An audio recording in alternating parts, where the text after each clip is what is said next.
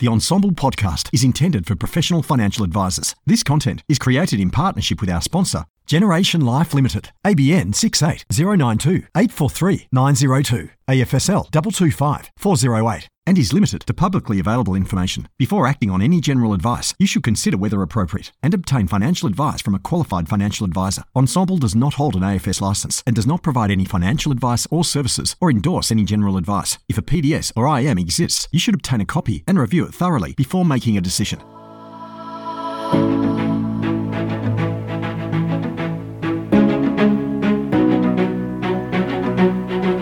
Listening to Strategies to Facilitate Intergenerational Wealth Transfers, a special five-part mini-series from the Ensombl Podcast.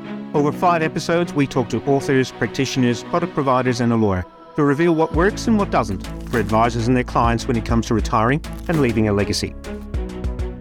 As the pioneer of Australia's first truly flexible investment bond, Generation Life has been at the forefront of providing innovative, tax-effective investment solutions since 2004. As an innovation-led business, Generation Life constantly strives to enhance investment solutions to optimise after-tax investment performance for investors. As a leading specialist provider of tax-optimised investment and estate planning solutions, as well as investment-linked lifetime annuities, Generation Life works closely with financial advisors to secure the financial futures of many Australians and their families.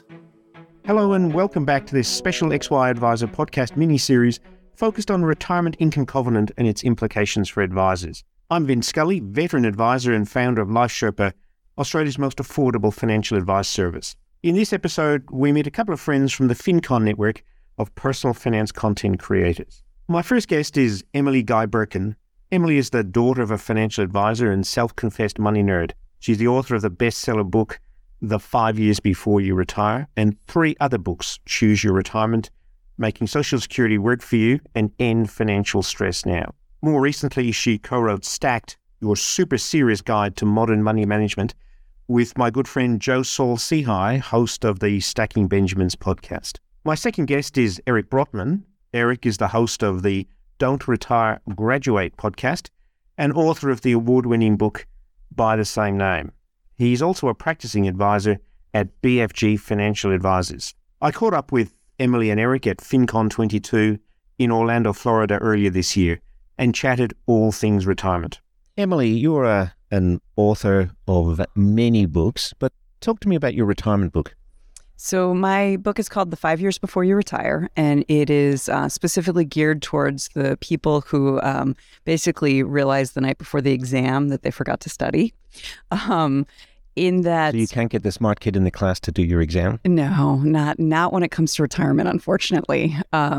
So for many of us, we just don't really think of retirement as something that's actually going to happen until it's staring us in the face. You know, life's always going on. You know, you're raising your kids, you're sending them to college, you're dealing with your parents, whatever. And then it's in that 5 years before you retire that all of a sudden you realize, oh my goodness, I have to figure this out. And so I wanted to help the people who feel like all the books are either, you know, for 20-somethings or like, here's how you set things up, or for people who are already retired, or for people who feel like they've done things right and just want to maximize. So this is for the folks who are like, I don't even know where to start. Because there's a lot of them, a lot of people who are just overwhelmed by it. And so I wanted to kind of break things down step by step to say like, okay, here's what you can do right now. Here's what you can want to be planning on doing next year.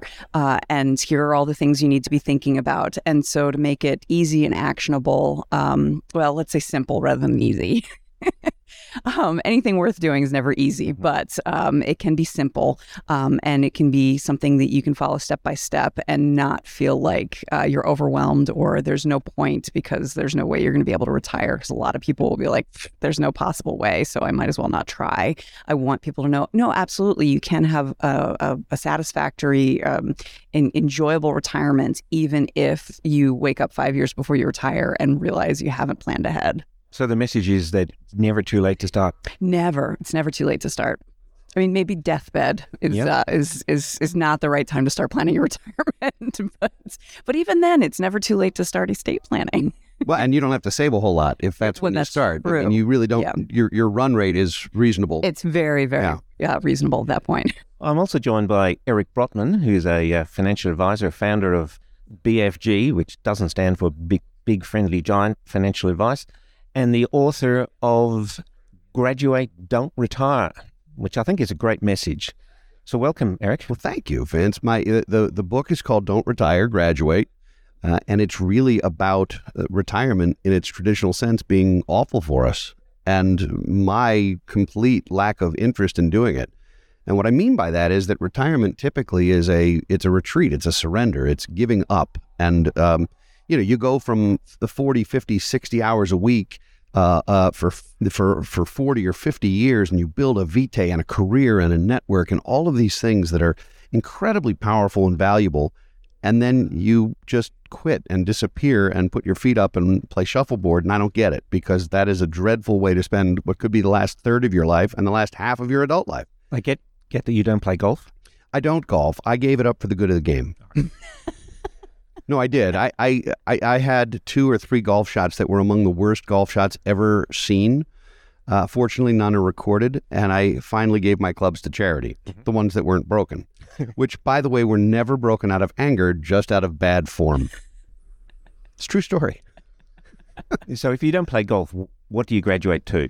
Well, my plan is to graduate to... Obviously, you're a long way from retirement. Well, I never want to retire. Not in the sense that that people think of it.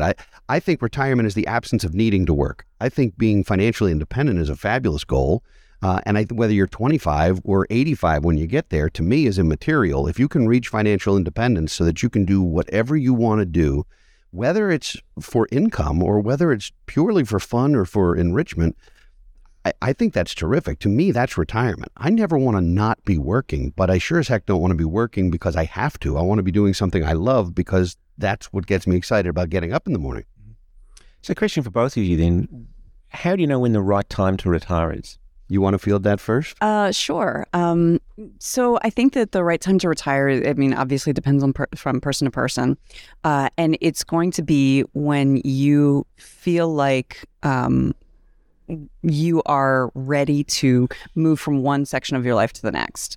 So now in some cases, that's going to be a financial decision. So, for people who, for whatever reason, are unhappy in their career or anything like that, they might decide, okay, I'm going to retire when I have the assets necessary that I feel confident that they're going to last until last for the rest of my life.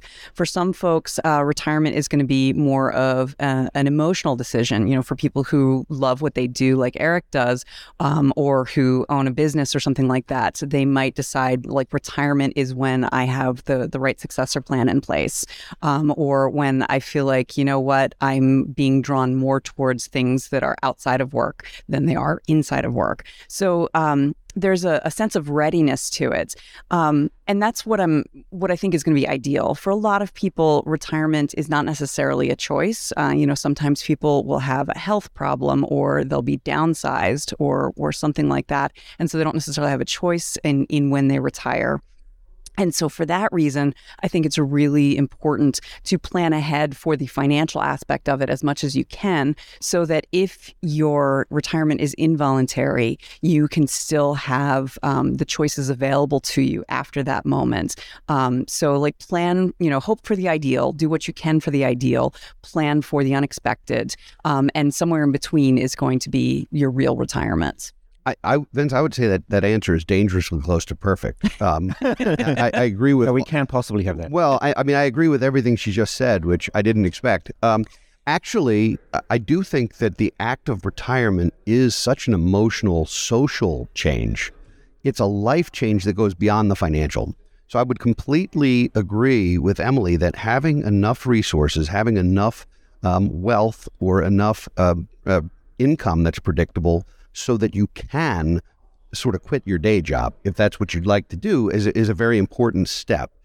But you really do have to be ready emotionally, because we tie, especially, and I know this is an international audience, but in the U.S., we tie who we are inextricably to what we do. And I think that's a global... Well, I hadn't seen a whole lot of that in Europe, but if that may be true in Australia. What I will say is that when people ask, tell me about yourself, the first thing a lot of people come up with is, I'm an architect, I'm an accountant. Mm-hmm. When really they're also potentially a husband and a father and a volunteer and a hockey fan. Like mm-hmm. there's so much more to us than just what we do. And if you tie your personal sense of value and your personal identity to what you do, the moment you don't do it anymore, you're almost in a state of purgatory. You're no longer in your own value. Mm-hmm. So, I look at LinkedIn or other social sites, and if somebody's site has their name and it just says, Mary Smith retired, well, I'm not going to be like, oh, there's somebody I got to get to know. We're going to do some stuff together. I'm thinking it might as well say deceased, honestly, because that is equivalent to I'm no longer in the game and I'm not sure why I'm here, mm-hmm. as opposed to instead of retired saying consummate volunteer mm-hmm. or lifelong learner or something interesting about yourself. If it just says retired, we have nothing to talk about. So I actually am a big movie buff. I love films. And there's one that really stuck with me. There's a movie called About Schmidt. It's Jack Nicholson. And it's about a man who retires from the insurance industry. His wife dies unexpectedly. And he is lost. And he's not lost specifically after his wife dies. He's lost the day after his retirement. That film stuck with me so much because it reminded me of how we so often define ourselves by what we do for a living. And we, no matter how you kind of try to paint a pretty picture on what retirement's going to look like, because he gets, this luncheon and the gold watch, and the next morning his wife prepares breakfast for him in the RV that they're going to travel in. But he doesn't have anything to do every day. He doesn't have a purpose or a place. And it's a kind of a bleak movie, but it's an important one because I don't feel like we often talk about it because for so many people, retirement seems like a goal in itself. But if you make retirement your goal and you say, like, I'm going to be happy on the other side of retirement, you're not really valuing your own life. So this is the difference, I guess, between retiring from something and retiring to something. Absolutely. 100%, but picking up on the theme of that movie, what did you say it was called? About Schmidt. I have seen it, and it is bleak. Yeah. I mean, it is a dreary film. It's not something you're going to watch to then get real excited about your day. I mean, it's a downer. So most retirees that I meet are way too busy to do anything. You've got to book them in weeks in advance to get a lunch appointment between grandkids and travel. And mm-hmm. obviously travel's been a bit of a problem for the last couple of years. But most retirees I know are extremely busy. Now, that doesn't necessarily equate to happy or fulfilled, mm-hmm. but busy. Is that your experience? My experience is that those retirees who are in fact busy, hopefully are also enriched by the things that they're doing. It's not just something to fill their day, and that to me is one of the keys of a successful retirement.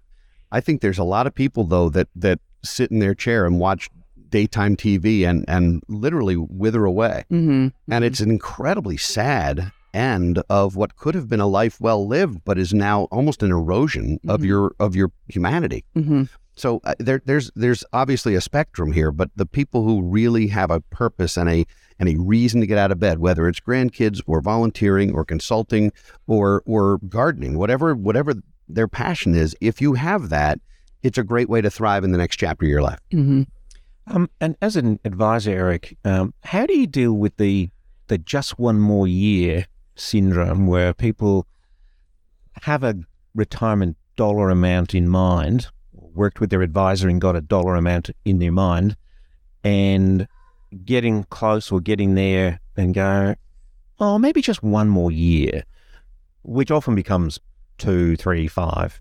How do you deal with that as an advisor?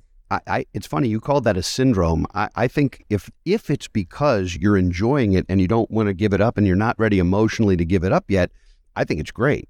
If you're working for fun and you've acknowledged that you've hit that target where I now as an advisor can say, you no longer have to work. You're in a position to have sustainable income for the rest of your life in all the ways that we've talked about and planned for and so forth.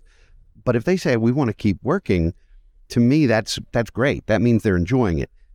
It's the opposite effect that's really problematic. It's the folks who could be on track to do this at 63 or 65 or 67 who say, I'm done at 58. I don't care where I am. Mm-hmm.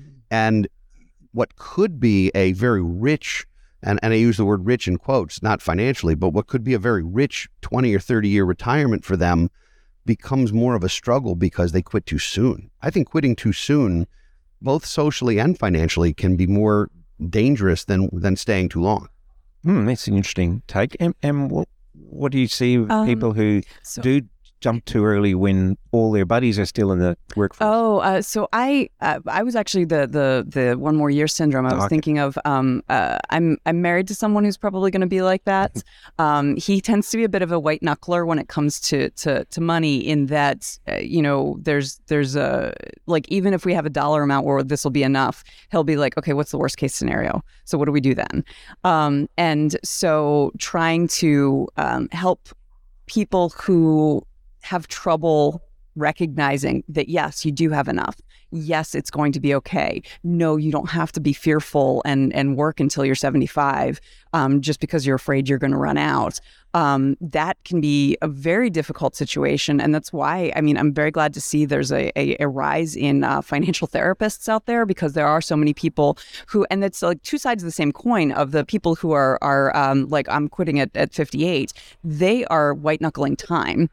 And, then there are people who are white knuckling money, because the people who are like, I want to quit at 58 because who knows, maybe, my father died at 64. Like, I don't want to, get to 63 and have 1 year left. So, I'm quitting now because I want as much life as possible. And then on the other side of that coin, you have the people who are like, I could retire at 65 and have enough money, but what if I live to be 108? Oh my goodness, I'm gonna keep working till I'm 75 just in case. So, and that both of those come from a sense of fear that you're not gonna be able to handle whatever comes.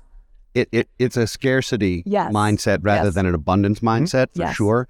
And I think there's a third group, because I agree with you, those two groups are distinct and problematic. The third group is those who do retire, and by any financial measure, retire successfully, and then are horrified to spend their own money and enjoy their lives. I know too many people who never take the trip, or who don't help with their grandkids' educations, or who don't do the things that they can do. And it's like they're coming to me as their advisor saying, can I spend some of this money? And the answer is absolutely yes. Please take the trip. Please do it, and send me a postcard. And they never do it. And then they age, and they can't, for one reason or another, one of the spouses or somebody's got a health issue or doesn't live long enough, and they never take the trip. That to me is devastatingly sad. And most of our clients are coming from a position where their parents, a lot of them are aging. We work with mostly the sandwich generation, a multi-generational family. So you've got kids to educate and parents to worry about simultaneously, which is a common thing and a kind of a fearful thing in some cases. But most of our clients would say to their parents, you don't have to leave me a nickel. This is yours. Spend it. Have fun with it. Please don't leave me in a position where I have to pay your bills. Don't saddle us with a problem, but don't worry about what you're leaving behind. We're good. We've got this. People are living long enough that when you die, you could have kids who are 70. They shouldn't need money at that moment if they've done their own thing. These kids aren't 23 and in trouble. They're 70 years old. Sure. I'd like to come back in a couple of moments and come back to that sandwich generation thing, because that is becoming a big deal. But I just want to unpick the spending bit first. When I first started as an advisor, my first boss said to me that the undertaker's check should bounce. Now we don't have checks anymore, and I'm sure the credit card company will just pay the swipe. But as a philosophy, the concept of spending your last nickel on the last day, if we could actually engineer that, would seem to be a great outcome. Obviously, predicting that day is next to impossible. But in my practice over the years, I've certainly seen a lot of retirees reluctant to spend the money, and a significant chunk, if not the majority, died with more than they retired with. How do you deal with that as an advisor? Well, I think it comes down to that abundance mentality. If if you're enjoying your life and you are, in fact, taking the trips and you happen to have terrific investment returns and you happen to grow your wealth, I don't see that as a downside. I think if you don't take the trips because you're petrified that you're going to outlive your money, that's not a good thing. So I think you really have to look at it case by case. I don't think it's a math problem. I think it's psychology more than anything. It's been said that to be young and broke is an inconvenience and to be old and broke is a tragedy.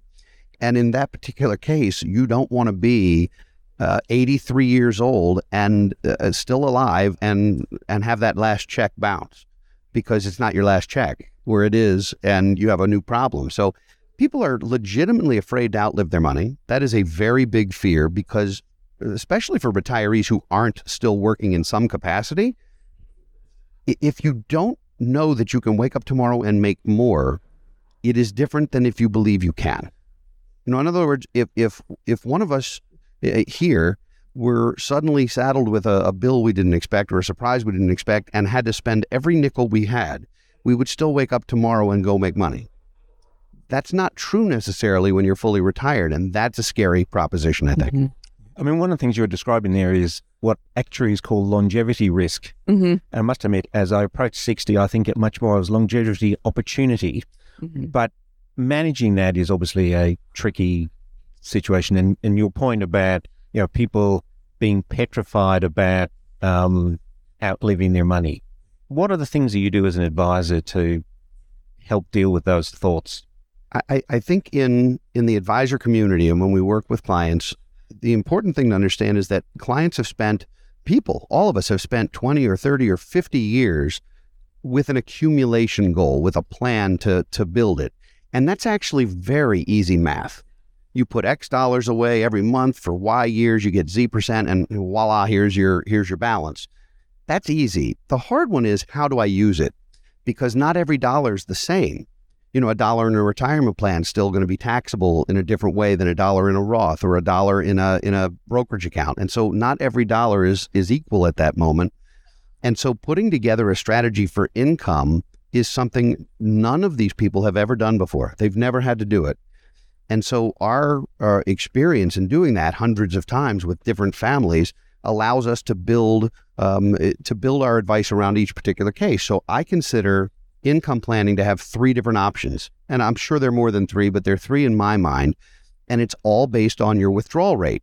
How much, what percentage of your working assets, and by working assets, I'm not including your house necessarily or other intangibles. I'm talking about the assets that you can convert into income. What percentage needs to be utilized on an annual basis in order for you to live with dignity and hopefully with joy? And if that number is under 3%, you can almost do anything you want. I mean, you've got a total return mentality. Things can be in one big bucket and you can just sort of pull out of it. And barring the black swan, and you prepare for that in various ways, but barring the black swan, you're okay. The 4% rule is not, this is a common fallacy, I think. 4% is too high a draw unless you are doing what I like to refer to as asset segregation. And asset segregation is having specific assets in your portfolio set up for specific timeframes ahead. And so it's called the bucket theory, or there's different strategies around it. But the idea is, if you have 5 to 10 years of money that is not at particular investment risk, then the rest of your portfolio can have some risk in it, because 10-year period is generally long enough that you're not going to have a 10-year bear market. If we do, we have a new problem. But by all conventional wisdom, every 8 to 12 years or so, we're going to have a bear market of some kind in various ways, and assets will get decimated in some way. And as long as someone who didn't live through the 70s. Well, I mean, it does happen. I lived through the 80s. I was alive in the 70s, but did not care about money per se at the time. Apart from pocket money. Well, I needed for the arcade. But so that's the second strategy. And then the third one, and it's one that gets a lot of press, and a lot of that press is negative, is annuitization. And one way to deal with longevity risk is to turn some of your assets into a predictable insured income stream. And that means using annuity vehicles or annuitizing one of your various accounts. And unfortunately, annuities have been so vilified and so bastardized by so many people, especially salespeople who don't really know what they're doing and hurt people, that there's a great deal of fear and uncertainty around what is, frankly, a very decent longevity plan if you use it properly. And much of that view, I think, is based on history, that, you know, what the market looked like 10 or 20 years ago, that when you, obviously, products differ from market to market, but as a general rule, I would have thought that the more modern products are a much better vehicle than the ones we had 10 or 20 years ago. I wouldn't necessarily say they're better or worse. They're certainly different. Mm-hmm. Annuities aren't good or bad, generally. There's some exceptions, but generally they're not good or bad. They're just right for you or not right for you, and they can be used properly or not. That's like saying you've got a toolbox in the garage with all these different tools, and if you're trying to build a ship in a bottle and the tool you pull out is a hammer, it's not going to go well. That doesn't mean it's a bad tool. It just means it's the wrong tool for this job. And so in that particular case, it's important to look at it one-on-one. One size never, ever fits all, especially when it comes to income planning. There are so many variables, many of which we can't control. I mean, you have inflation, you have health and welfare, you have longevity, you have things we can't possibly reasonably predict. And so many financial advisors rely on Monte Carlo simulations, which is this idea of having a percentage chance of success. You have an 87% chance that this is going to work. Well, that to me is a 13% chance that you're out of money. So I don't like that, you know, and there is no 100% chance, let's face it. So it's never going to be perfect. I think you have to look at it case by case. And I don't think an annuity is a dirty word. I just think they have been used improperly in so many scenarios that it makes big news, and that's problematic. They're certainly not for everyone. But if you have to withdraw more than 4.5%, 5.5% of your nest egg, and you're 70, you only have a 20-year runway there, and if you outlive that, you have a problem. So it does solve some issues, I think. So just to jump on that, one of the problems in the financial sphere is that we need to reach people at lots of different levels. And so, like, what you're talking about is there is so much nuance, but there are so many sound bites that are like, you know, you got to make sure you're saving more for retirement. And people need to hear that, absolutely. But that is the message that gets stuck in people's heads. And so we end up having this kind of binary system where, like, saving money good, spending money bad. And it's because we need to have these rules of thumb, these really quick sound bites, these headlines that you consume on Twitter, because that's the only way to reach the majority of people who aren't spending time thinking about it. And for a lot of people, they are not able, or just have not had a chance to get into the deeper nuance of it, and the fact that, you know, or like, annuities bad, you know, that, like, that's all that they hear. And like you said, it's like saying a hammer is bad. Well, no, it's used for a specific tool or specific purpose, and if that's not what you need it for, then it's not going to go well. And so you end up having the kind of situation where people react to binaries in various ways. I'm thinking of, you know, if you grew up under very strict parents who were like, you never drink, you never drink, you never drink. And so, you know, when you turn 21, you could either continue to internalize what they told you and you don't drink, or you completely reject it and say, woohoo, tequila's on me. And so I feel like that happens with retirement and retirement spending, because you have the, like, very basic message of, like, you need to accumulate, you need to accumulate, you need to accumulate. And so you have some people who are like, oh my God, I can't touch anything because I need to accumulate. That was important. Or on the other hand, you have people who are like, woohoo, I can spend it all now, you know, cruise is on me. So, and that's part of the problem, and part of, you know, why I do what I do is bringing nuance to people who don't spend their days thinking about money, who don't spend their days thinking about, you know, withdrawal strategies and you know, assets under management, and all of that. So those are the things that it can get very, very difficult, because it is so complex and so nuanced and so idiosyncratic to each individual retiree. And yet the only way to get a message to everyone is to paint with a very broad brush. Yeah, and I guess this, you talked about the 4% rule, Eric, which should probably be better characterized as the 4% observation. And because it really is just based on history and is we all know past performance is no guarantee of future performance.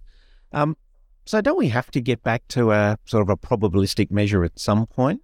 I know you're sort of very dismissive about the 87% success rate. I must admit, I'm in the 30% failure rate school, but because that's the bit that matters. The 87 is, well, that's what you're supposed to do for me as an advisor. The 30% is the bit that doesn't. But to think of it, a human blindly spending 4%, regardless of having what markets have done and what the world's done, does seem a bit naive to me. The humans don't behave that way. Well, the humans don't behave that way, and life doesn't work that way. You know, life works that way until you need a roof or a driveway or a car or something happens that year or there's a medical issue. So contingency planning matters. Risk management matters. There are so many financial professionals out there who spend so much time talking about your portfolio and your asset allocation that they completely forget that there is cash management and debt management and risk management and other components to a solid financial plan. A financial plan is only ideal if it works no matter what. Well, let's think about the things that can go wrong, and let's decide which ones we need to defend against and which ones we can bear. And when you start talking defense and risk management, sometimes that means insurance, but this is not euphemistic. It doesn't have to be insurance. There are other ways to do things. There's asset titling, there's legal documents, there's other types of strategies that can work. So when I say risk management, that doesn't mean go buy insurance, but there are some risks that we cannot bear. And if you cannot bear that risk, you have to assess the likelihood of that risk happening. I mean, I can't bear the risk of a piano falling on my head while I'm sitting here. I don't think that's a pretty low risk. Well, I think it is. I don't think it's something I should run out and buy falling piano insurance. All right. Some people would think that's actually I've got a policy for you. Yeah. Yeah. No, I sign right here. What does that cost? Because I'm at a concert hall. Aren't they called umbrella policies? Yeah. Pretty strong umbrella. Yeah, they should. So it's solid.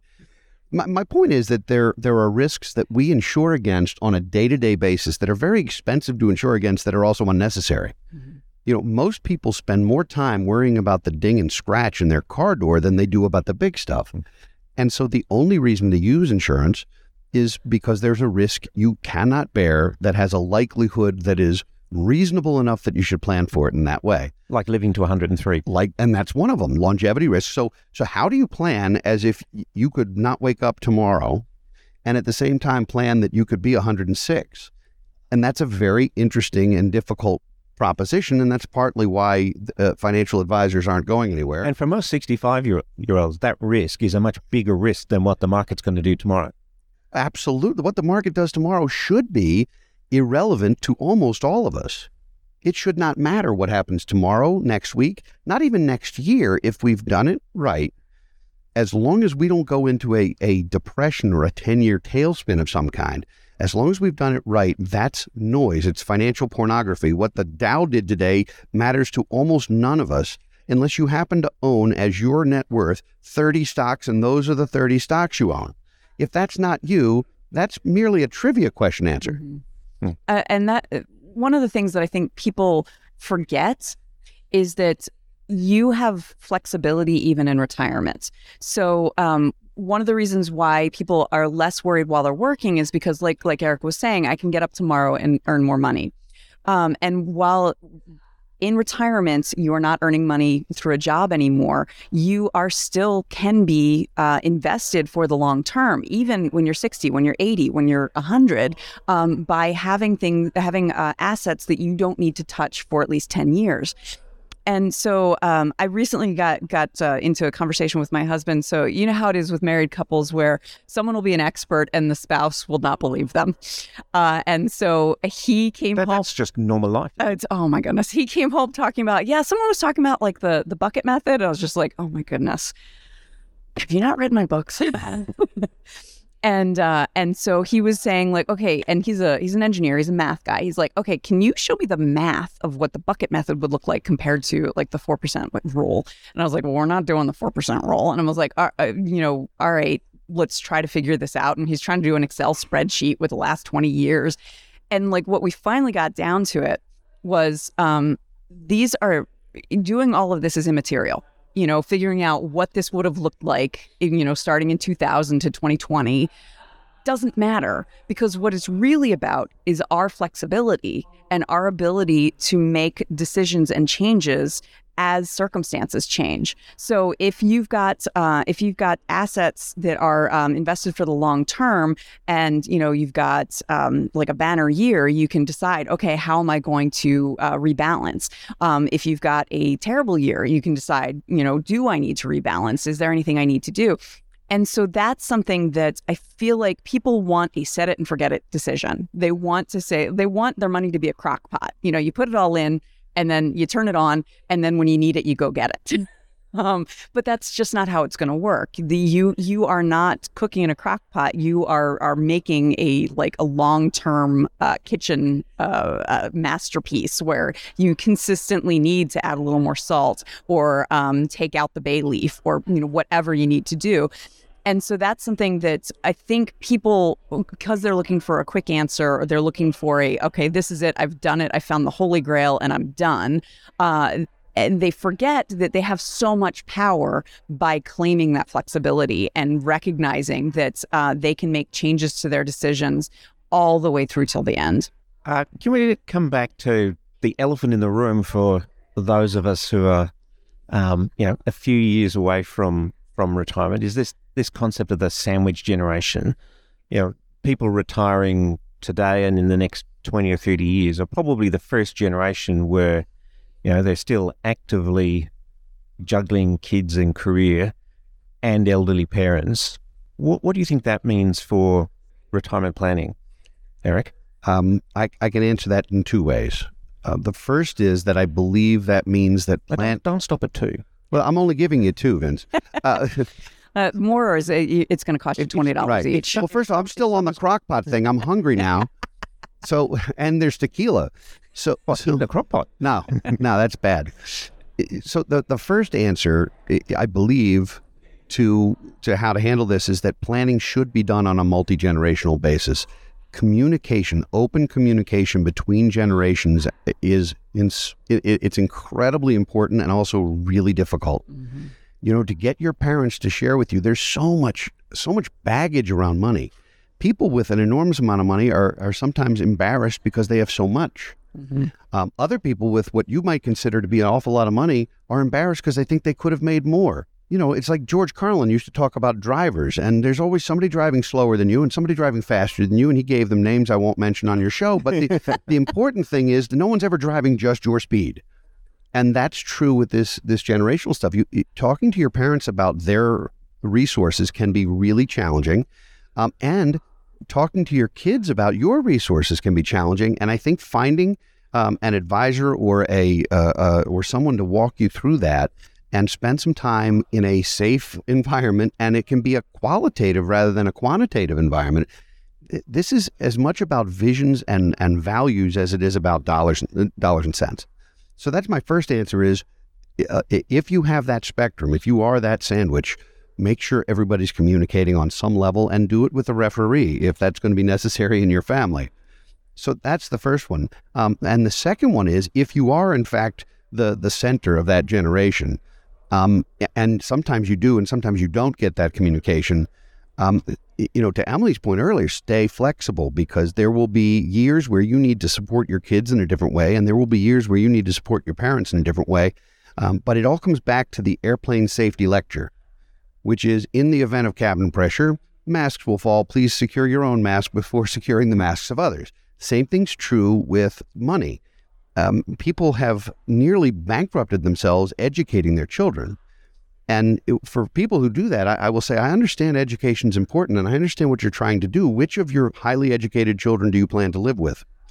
Because you're going to be out of money when you do this. So, and I say that a little bit tongue in cheek, but the truth of the matter is, you must take care of yourself and your spouse and your immediate family first. If you can do that, there are other ways to handle some of these other expenses.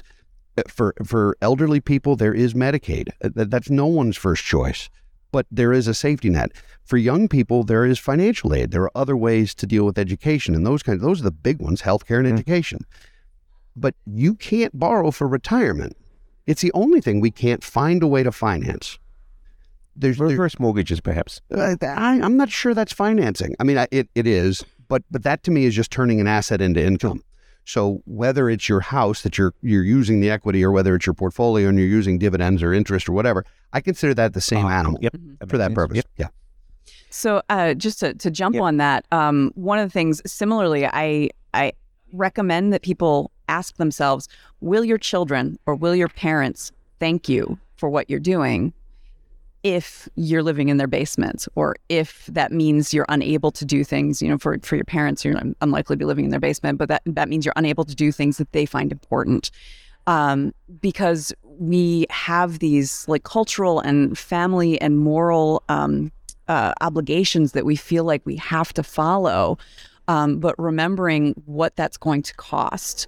So like Eric said, you know, if you're paying for your child's education and that means that you're going to have to live in their basement, they're not going to be thanking you for that. Same thing if you're paying for a lavish wedding, but that means that you can't retire. Is that really serving your kids and serving what you find most important? And I actually like to recommend, and I'm not a sponsor or anything like that, but there's a book called Can't We Talk About Something More Pleasant by Roz Chast, who is a New Yorker cartoonist. And it's like a graphic novel about her parents' last few years of life. She was an only child. Her parents had her when they were in their early 40s. So they were older parents. And they lived for 50 years in the same apartment in New York. And anytime she would try to talk to them about estate planning, about finances, they would say, "Can't we talk about something more pleasant?" And so she, because she was an only child, was stuck in this very difficult sandwich situation because she had her own children and her parents were, you know, kind of stubborn about not wanting to leave their home they'd been in for 50 years, which is completely understandable, but they didn't have finances for, it was just kind of a mess. And it helped me better understand how I could draw boundaries around what was necessary for me and my personal family, my kids, myself, my husband, what was necessary for me to feel like I'm taking good care of my parents if they get into a situation where they need help from me, and what's going to take care of me. You know, I want to think of my future self as, you know, like 80-year-old Emily. I want to take care of her too. And, you know, giving thought to that as an actual person instead of like, oh, yeah, I'll figure it out, is you're more likely to want to be protective of your future self. And so I think that that's so difficult and so hard to parse out. But taking the time to think through, like, what is this going to cost if I, you know, bankroll my parents' assisted living when I can't afford to do that? What's it going to cost if I pay for my kids' college and, you know, set them up in an apartment that's, you know, when they could live at the dorm or whatever? And those are the things that if you think about it and think about what is this really going to cost and what is this really going to be giving them over a lifetime, is very clarifying. Eric, just the final point on the advice proposition. Do you think the moving from, you know, accumulation, which as you suggested might be a little more predictable, to deaccumulation or retirement is a good time to consider changing advisor, looking for an advisor with a different skill set? It certainly can be. I mean, there are advisory firms and advisors who have a broad enough set of skills and potentially even specialists in different areas where you don't have to make a change. But it is a spot where you need to make sure you're communicating with someone who can take a difficult concept and make it accessible to you, because it is a different conversation. It is a different language. It is if you've been and I always say we don't represent cowboys, but if you've been like a speculative investment cowboy your whole life here, and now it's time to figure out this other thing, the advisor who has shepherded you through that process, and I use that word loosely, it may not be the right person for you. But if you're working with a certified financial planner practitioner and you're working with a firm that has depth and expertise, I don't think it's necessarily a time for a change. I think for people who've been doing it themselves, it's a really good time to start thinking about getting advice, because doing it yourself as an accumulator is something very natural to us. We've been thinking about it since we earned our first paycheck. the shift to income planning is something we haven't thought about at all, and most people are not prepared for the not only the nuances but the tax ramifications and the other decision points. So if you've been doing it yourself, that 5-year or so window that Emily writes about is a perfect time to either make sure that your current advisor is ready, or if you've been doing it yourself, it's a good time to find someone to walk you through what is going to be usually a very binary moment. You know, there are some people who retire and then go back to work, and so it's not quite as stark a contrast, but most of the time you go from cashing paychecks to having to write your own, and it's different. And as an advisor, what should I be doing to protect my existing clients who I've worked with in accumulation as they go through this change that you've just talked about? I think having this conversation with them regularly along the way and preparing them for the fact that it's coming will be very helpful to know that even if they're not quite ready for it, the fact that this is a skill set that not only do we have in a language that we speak, but it's also something we've done countless times, will create more ease, I think. Okay, well, we should probably think about wrapping it up there, but if you could maybe, Emily, start with you, share with our audience where they can find more of your work. Absolutely. So you can find me at my website, EmilyGuyBirken.com, and that's EmilyGuyBirken.com. I'm also on Twitter at EmilyGuyBirken and on LinkedIn. And then if you are interested in seeing something that is not financially related, I have a website called YourOneGoodThing.com, where I share one good thing every single day, trying to just remind people to stop and recognize the little joys, the sweetnesses in every single day. Eric? All of the resources, the books and courses and podcasts can be found at BrotmanMedia.com. And if you're interested in I'm going to spell that for our Australian audience. BrotmanMedia.com, BrotmanMedia.com. And for those folks who are interested in learning more about our financial planning and wealth management services, we're at BFGFA.com. Thanks to Emily and Eric for sharing their thoughts on a busy day at FinCon 22. That was Emily Guy Birken, author of the 5 Years Before You Retire, and Eric Brotman, financial advisor and host of Don't Retire, Graduate podcast. The key takeout for advisors here is that retirement advice is more about the person than about their money. Understanding this is the key to building a successful retirement advice practice. In the next episode, we'll catch up with some Australian advisors who are doing just that and building great advice businesses. So till next time, I'm Vince Scully, and you're listening to the XY Advisor podcast. Bye for now.